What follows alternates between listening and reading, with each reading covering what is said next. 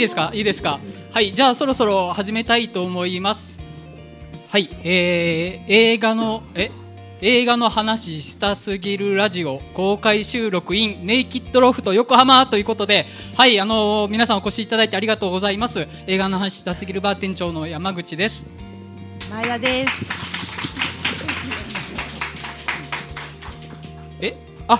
紹介いつものいつもの流れでいきましょうか。ごめんなさい、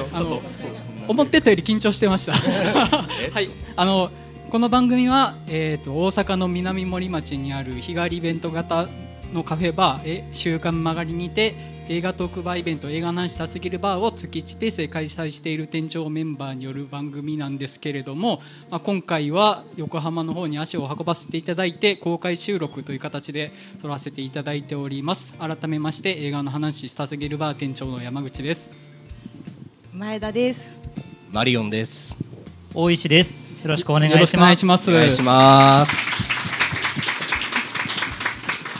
はい、たくさんお越しいただいてありがとうございます。今日服装難しくなかったですか結構上羽織ってきて、初め冷房効いてなかったんでめちゃくちゃ暑かったんですよね。もう冬真ん中の格好で来たら結構きつかったんじゃないかなと思うんですけどどうでした皆さん。なんかタモリみたいな話なんか今日髪切ったみたいな話から始まりましたね天気の話から、うん、そう天気の話からごめんなさいね、思ってたより普通やなはい、今回はですね、2023年の映画ベスト決定ということで、リスナーの皆さんから、2023年の公開あるいは配信の作品から1作品を選んで投票いただいて、それを集計しております。あと我々がこの後、今年の映画のベスト10を発表させていただくんですけれども、我々の投票も1位だけ計上します。なので、全ての票は平等、1位だけ数えるっていう形で平等な扱いで、この番組としての2023年のベスト映画を決定したいなという、よくあるやつをやろうと思ってる感じなんですけどもおなじみの、はい、おなじみのやつですね、はい、で意外とこれね、話し始めると時間かかったりするんで、じゃあ早速始めましょうか。はい、うん、はい、では、まず、リスナーの皆さんから投票いただいた、投票内容を紹介させていただきます。で一部コメントも添えていただいているのでコメント込みで順番に紹介させていただきます。はい、今回ですね、投票数合計で57ついただいております。本当にありがとうございます。ありがとうございます。ありがとうございます。去年が最終的に34票だったんですよね、なので、何歩増えたんやろ、 23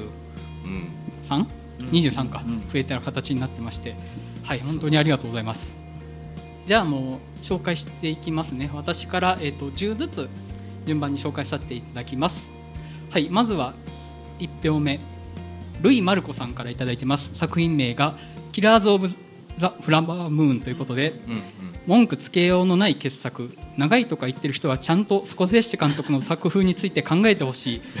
いじわじわと長時間かけて細かいがエピソードをごめんなさい、結骨ごめんなさい、に伝わる感覚の重要性を考えてほしいごめんなさい、普段ね、読み間違いカットしてるんですけど、今日は多分いっぱいアホをさらすと思うんですいません。はい、ということで、はい、ちょっともうまとめて10票分紹介させていただきます。 TK さんからベネデッタいただいてます。無回転観覧車さん、ガーディアンズオブギャラクシーボリューム3、上半期のベストにも挙げさせていただきましたが、やはり今年はこの映画を見られたことが一番嬉しかったです。最高のシリーズの終わり方をしてくれました。クライマックスでのバトルシーンはもちろん、新メンバーも含め物語中メンバー全員に見せ場があり、最後まで熱くなれました。最高の一本でした。はい、で、次がりょうさん、ター。この作品のキーワードにはキャンセルカルチャー、 SNS、 LGBT、 ハラスメント、モンスターなどがありますが、どれも個々の属性からの視点では全く別々の風景になったりします。それらが少し閉鎖的な組織の支配、権力構造においてどんな歪みにつながるかを想像させられました。はい、で、堀江聖香さん、私の幸せな結婚。原作から飛び出てきたよう、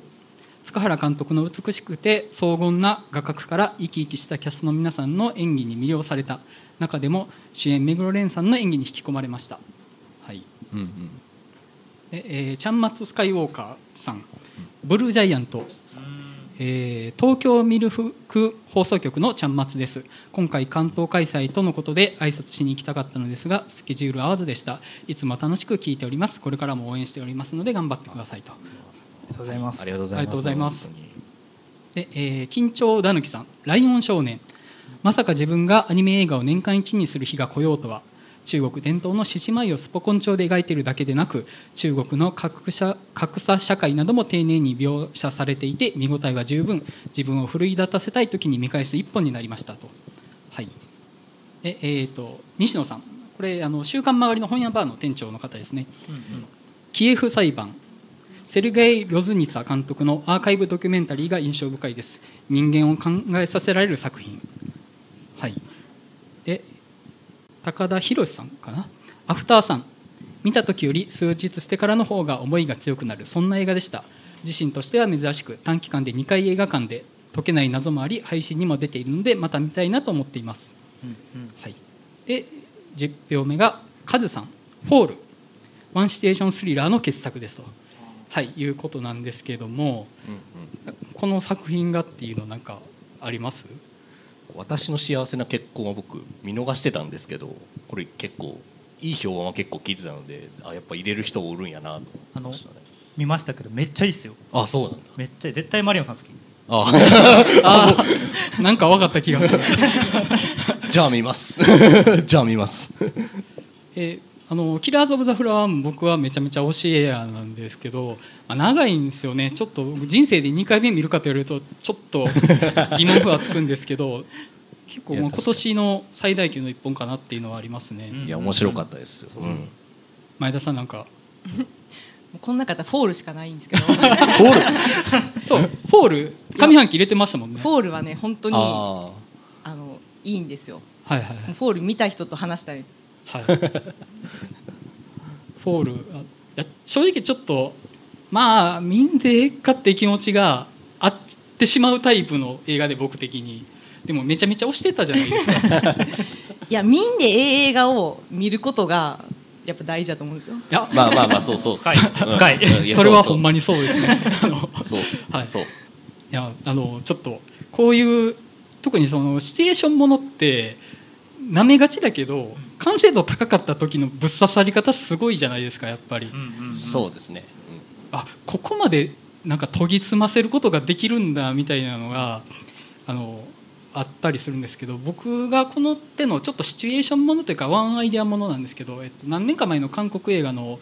あれ何だったっけな、毒ガスが広がるやつ、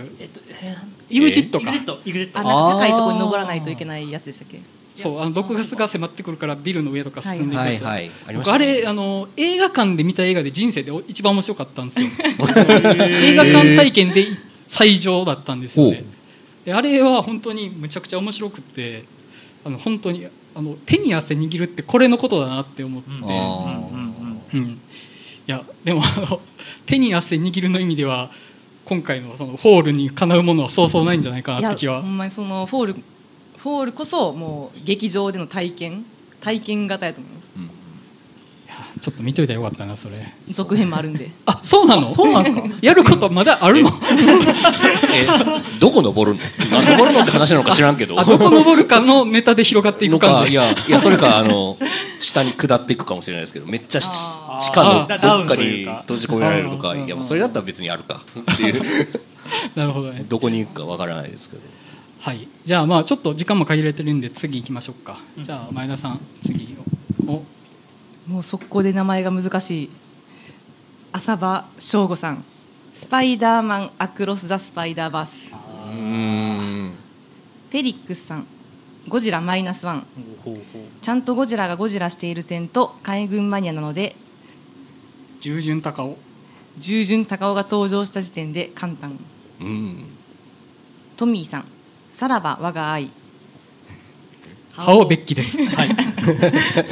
ハオベッキ、美しすぎます、メインテーマと主人公たちの表情が脳裏に焼き付いています、うん、徳珍さん、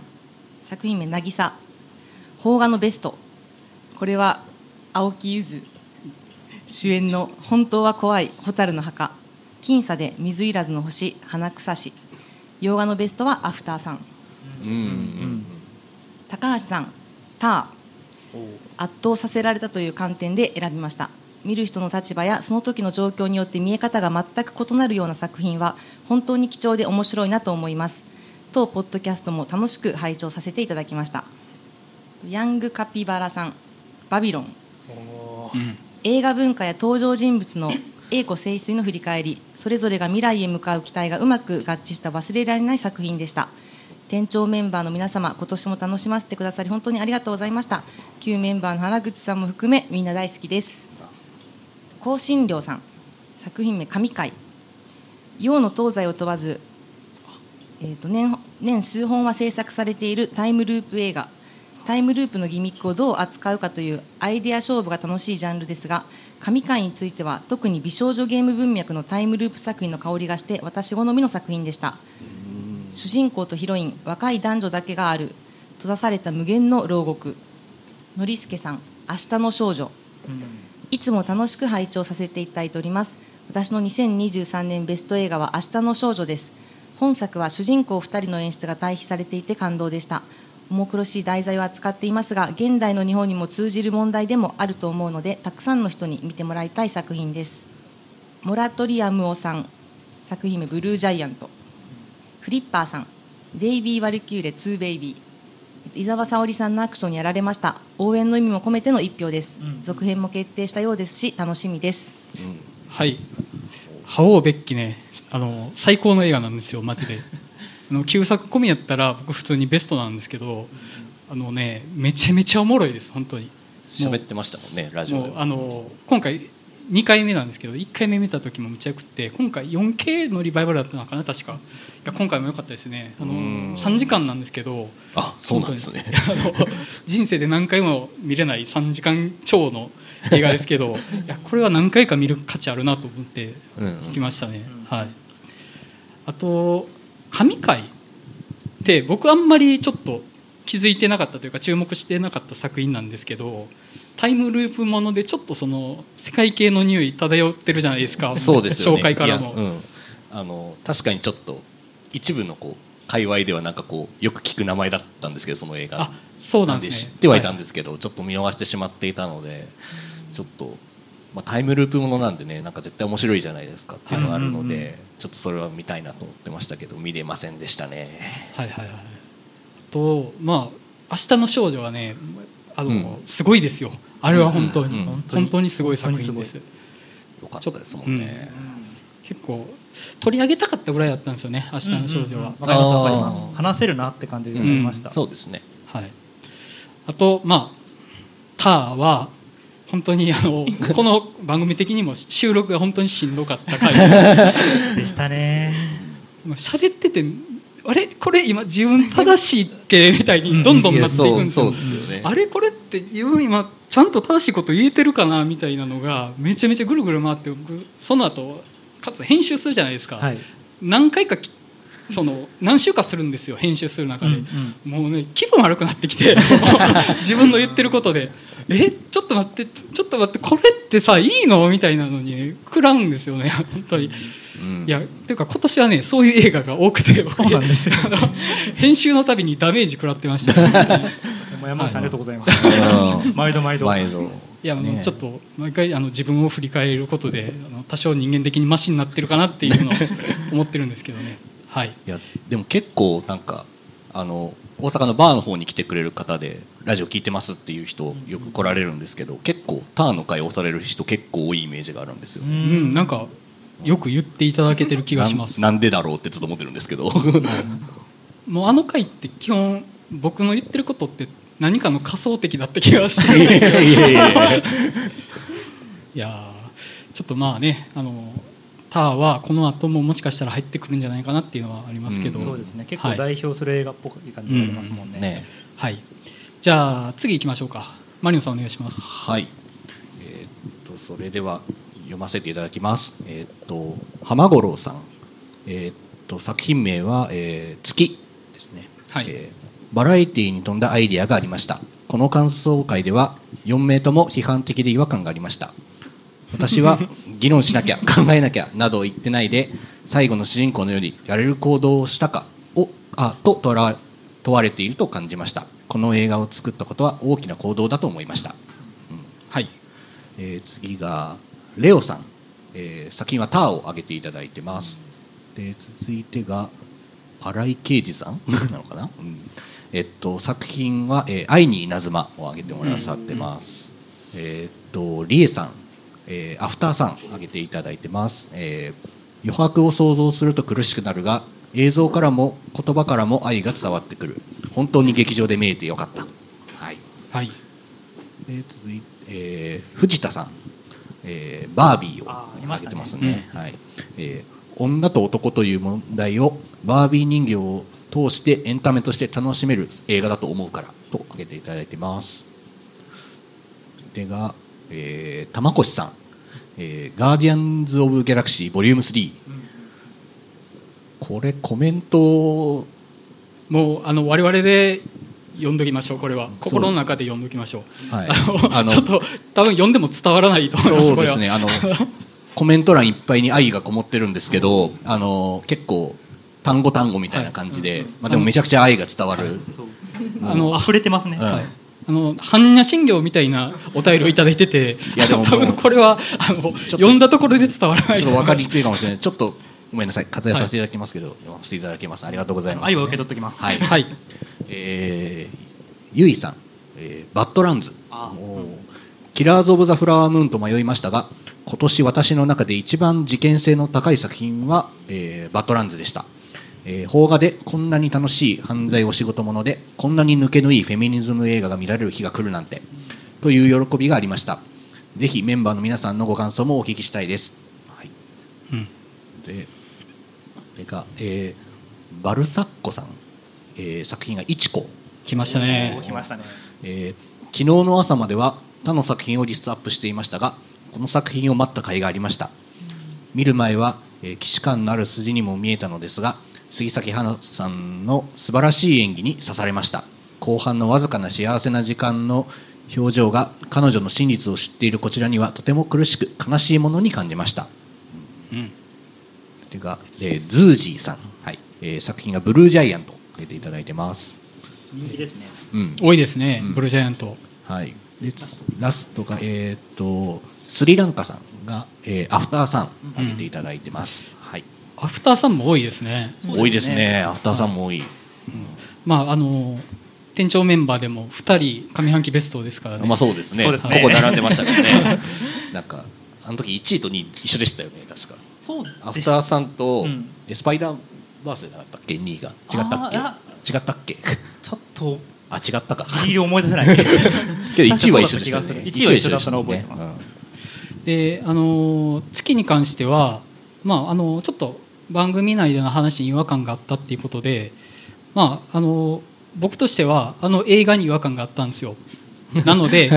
そうやっておっしゃっていただいてもいいですし、むしろ僕はこの月の回を話したことで回をキャッチできたし、まあ、逆に人によっては僕らの話に違和感を感じたことで、それを経て映画をキャッチできた人もいるかもしれないですし、別にそれは誰の意見が正しいとかっていうのは僕は言い切りはしないですけども、まあ、ちょ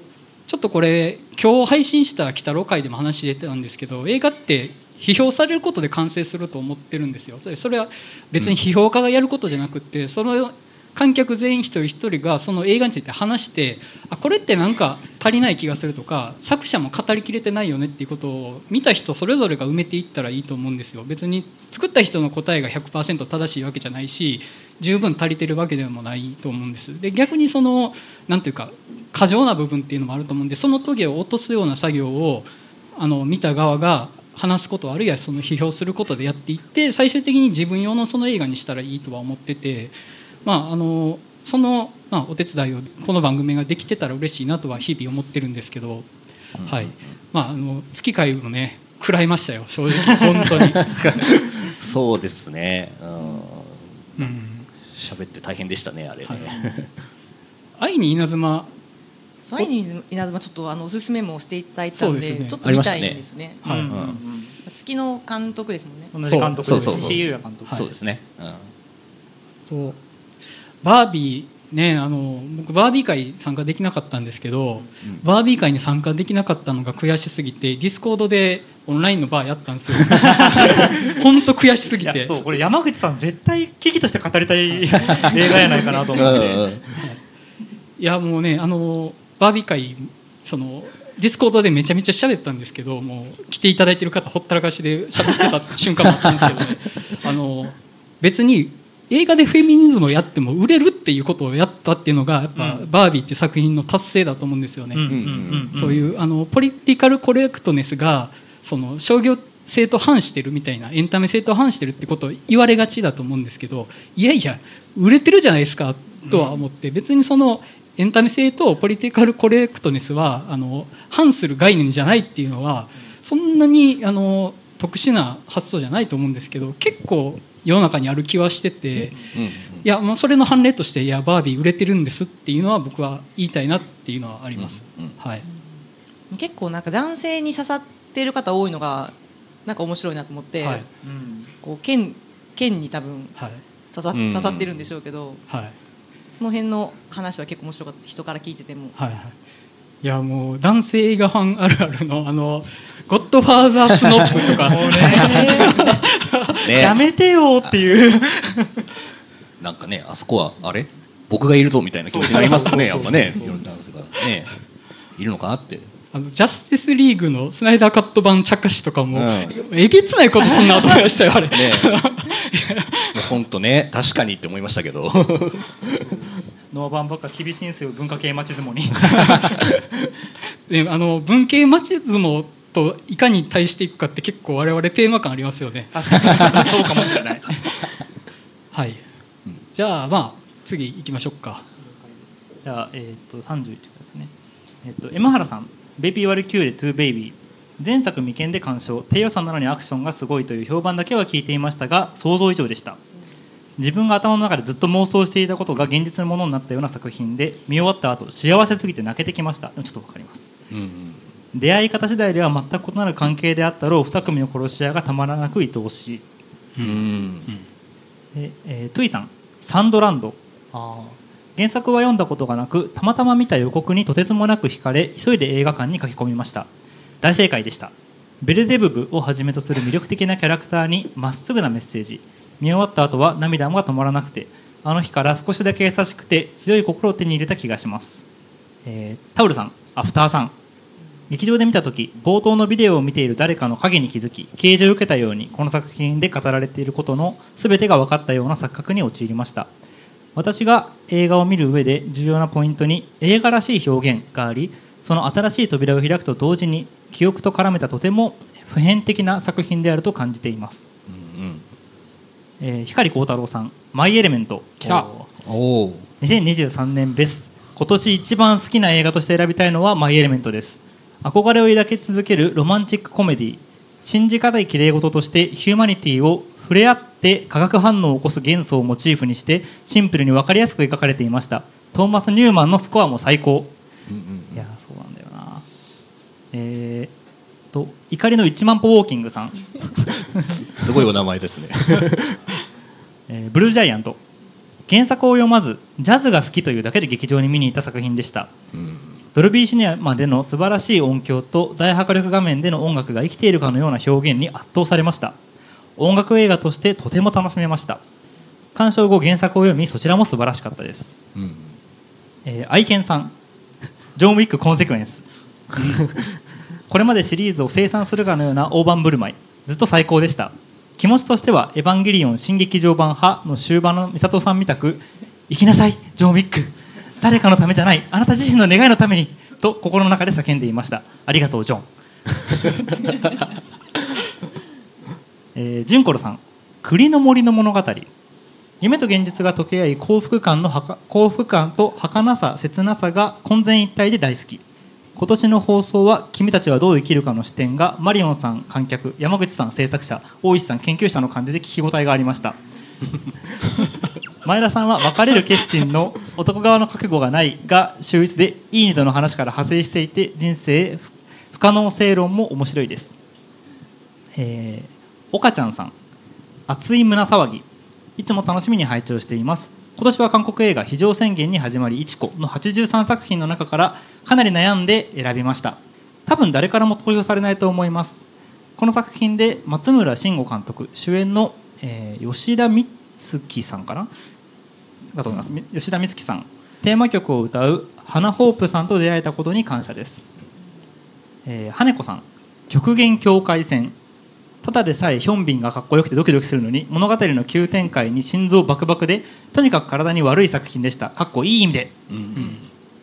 レッドジャケットさん、私の幸せな結婚、今年の鑑賞、劇場鑑賞は170本でした。悩みましたが全く期待していなかったが裏切って予想以上に面白かったエンタメ作品として本作にします。シンデレラ+帝都物語+陰陽師的大正電気ロマン設定にはまり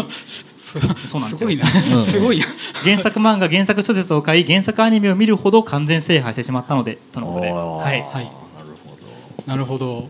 いや、私の幸せな結婚入りますね。入りますね。すごいわかる。これ本当に邦画でなんていうかな、そのテレビ TBS が基本的に作っているような漫画なんですけど、ちょっと出来のクオリティがすごいんですよ。カメラの温度感だとか、あと CG の使い方だとか。そこがまずすごくうまいって感じ。で監督が塚原愛子さんって方なんですけど、ミュー404とかあとアンナチュラルとかを撮られてる方なんです。ああ、なるほど。そうなので、その文脈で見ても全然面白いというか。その文脈拾えてる作品なんですか？結構多分そうですね。現代とか時代性だったり、あるいはその、ある種フェミニズム的な文脈も出てきますし、すごいメッセージ性が現代においていいなって思った作品ではあります。なるほど。で、タルさん、アフターさん、タルさん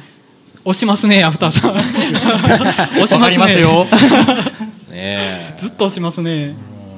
や、僕もね、見終わってから結構響くというか、なんていうか、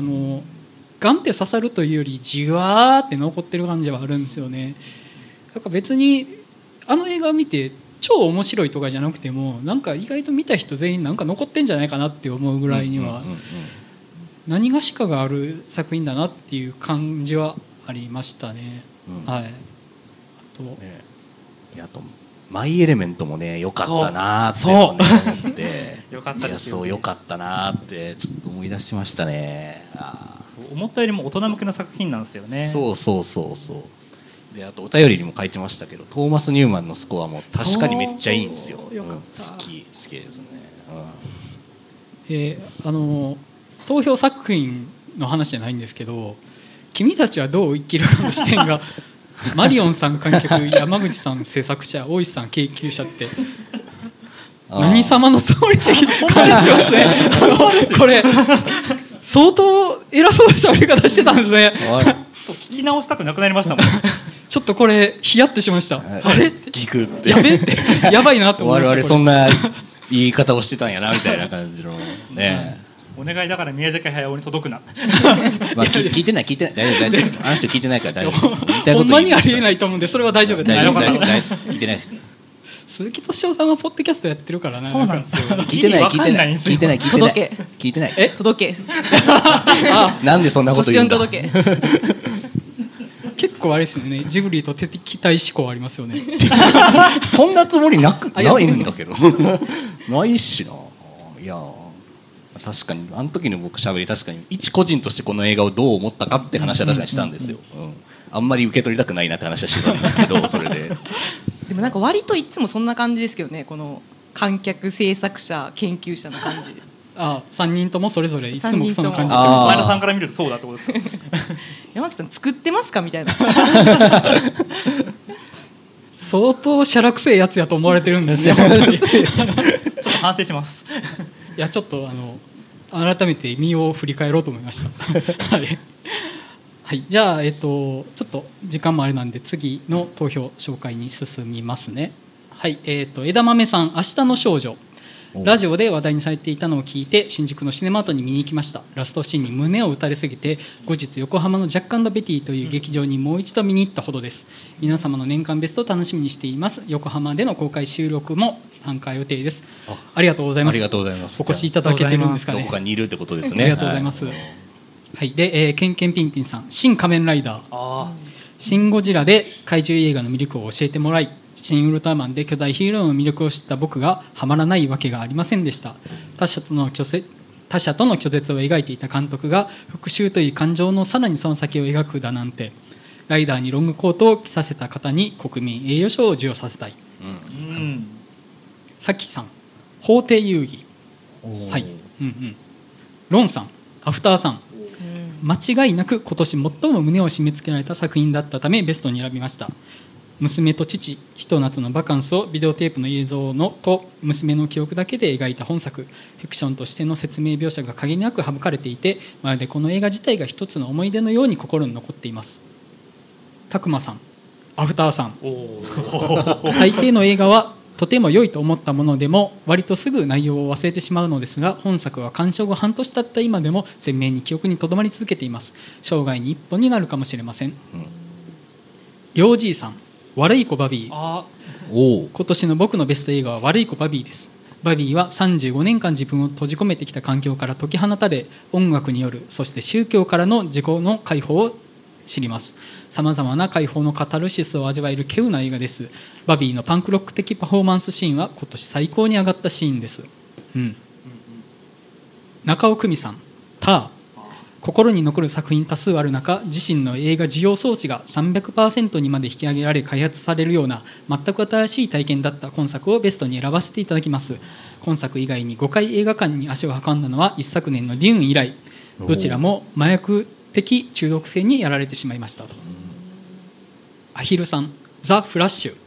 見た後に数週間引きずってしまうような内容の映画も好きですが、一つ選ぶとしたらワクワク感と楽しさを目いっぱいに味わえたザ・フラッシュにします、はい、で、ヨーダさん、ブルージャイアント、大はあまりにも眩しすぎました。眩しすぎて嫌いになりかけました入ってますね。いいですね。ナスナさん、ガーディアンズ・オブ・ギャラクシーボリューム3、素敵な音楽を聴いて体を揺らすのが最高ってことを改めて教えてくれた。いろいろ事情はあったのだろうけどこれで最後ってのは寂しいですと、はい、最後なそうです。最後です。もうジェームズ・ガンは DC の方に離れてしまいましたから、そうですね、今年終わったんだなってガーディアンズ・オブ・ギャラクシーがっていうので、そうなんですよね。まあ、一個ねその年のなんかトピックって感じしますよね、なんかね、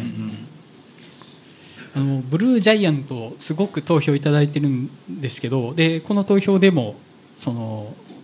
眩しすぎたって嫌いになりかけたっておっしゃられてるんですけど、僕もブルージャイアント実はちょっと苦手なんですよ。なんか見ててあの世界って大がジャズをやるために存在してるなっていう感覚に陥って、僕めちゃめちゃ卑屈なこと今から言いますけどめちゃくちゃ卑屈なこと言いますけど、あの世界に僕がいたら大の観客として大のジャズを聴くためだけにいるんだろうなあの世界にって気がしてしまうんですよ。なんかすごいきつくて見ててしんどくなってしまって、なんというか僕は観客でしかないんだなっていう、あの世界の主役では絶対にないんだなって気がしてしまって、でもちょっとその大の爆発的なまでのエゴですよね。でそのエゴが音楽と直結してるからこそ、そこにプラスのパッションを感じる方もやっぱりいるとは思うんですよ。まあ、僕はこういう芸術に対して無限のモチベーションがある人の話めちゃめちゃ苦手なんですよ。そうなんですね。もうめっちゃ苦手で、じゃないとアンダーザシルバーレイク好きじゃないよなっていうのはありますよね。まあそうなんですね。才能があるやつよりやる気が無限にあるキャラの方が苦手なんです。才能はもう運の問題だけど、やる気はもうちょっと半分自分の問題になるから、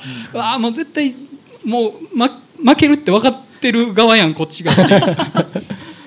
ていう気持ちになってしまって、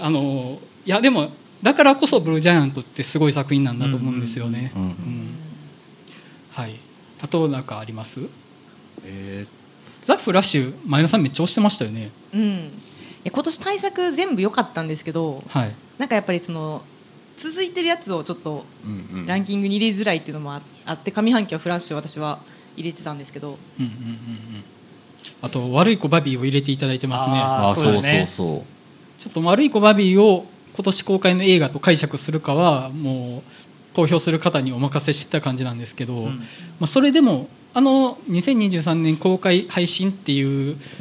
一応のレギュレーションを示した上で悪い子バビーに入れようっていうことは相当悪い子バビーに対するモチベーションが高いからこそだと思うんですよね、うんうん、まあ、ある意味悪い子バビー、あの映画が悪い子バビーとして日本で公開されたのは今回が初めてではあるので、そうですね、確かに確かに、そうね、うんうん、いや確かに今年すごいリバイバルの作品めっちゃ入れたいやつ多い、そうなんですよと思ってたんですけど、うん、ちょっと泣く泣く外したんですけど僕はあレギュレーションで、まあ、個人的なね、なるほどなるほど、個人的には、まあ、今年公開された新作映画で統一したい方がいいかなと思ったんで僕は外しましたけど、うんうんうん、そうですね、まあ、そこはあの4人がどういう判断をしているかっていうのは、まあ、この後分かるかもしれないですね。確かに確かに、はい、自由に決めてますもんね我々、はい、別に、うんうんうん、あとまあ新仮面ライダー、まあ、結構ね変な回やったと思うんですよ我々の話的にはただ仮面ライダーがロングコートを着てるっていうのに国民栄誉賞をあげたいっていうの、これすごい分かるなというか、なんかねフェティッシュですよね。そう、ビジュアルがね、うんうん、全体的に、うん、なんかもうフェチの問題やと思うんですけど、あれってでもめっちゃいいんですよね、うんうんうんうん、そう、あの仮面ライダーってそもそもマフラーつけてて、そのビジュアル的に風の存在が感じられるような存在になってるから、あ、じゃあコート着てもいいじゃんって、コートたなびいたらいいじゃんって、あ、そうだわと思ってそうだ、言われて気づいたわみたいな感じありましたね、うんうん、はい、じゃあ最後いきましょうか。はい、ゆうぽんでさん、アリストテレスの幻工場、のりさん、悪い子バビー、私の今年ベストは悪い子バビーです。皆さんのおかげで出会いました。初めて感じる外の世界の音、光、人にまっすぐ向き合う姿に胸を打たれました。私もバビーのように純粋にこの世界を受け止め、私たち自身の価値観の中で幸せだと感じ続けられるように生きていきたいと強く感じる素晴らしい作品でした、うんうんうん、清兵衛さん、世界の終わりから、あ、世界系最高な一見ジャンル作品っぽいノリの作品に見えますが、前半の中二的な描写をある出来事を契機に後半に価値を反転して見せる極めて映画的な表現にしびれました。作品とは関係ないですが、リズと青い鳥の会では長文にもかかわらず節分を読んでいただきありがとうございました。 ありましたねめちゃくちゃもう熱い表みたいなのを読めましたね、はい、田津さん、イニシェリン島の精霊、今年最も他者の感想や考察を調べた作品、自分がラストに抱いた思いですらこの番組では真反対の意見が出て驚愕したほどおそらくこの映画を語るとき、その人自身の他者の見方とかパーソナリティを映す鏡のような作品、これを聞いて見ようと思う方はまず何も調べたり感想を調べたりせず見てほしい、うんうんうん、オレンジヒーローさん、ジュリアかっこいいです。あ、これジュリアズですジュリアズ、うん、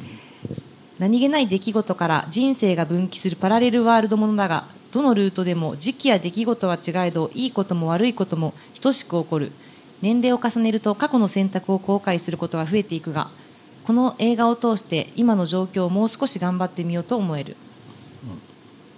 きまともまやさん、シチリアサマー、魅力その1、見るだけで夏が始まる点、真冬に見るからこそ余計に美しいイタリア×夏の舞台、う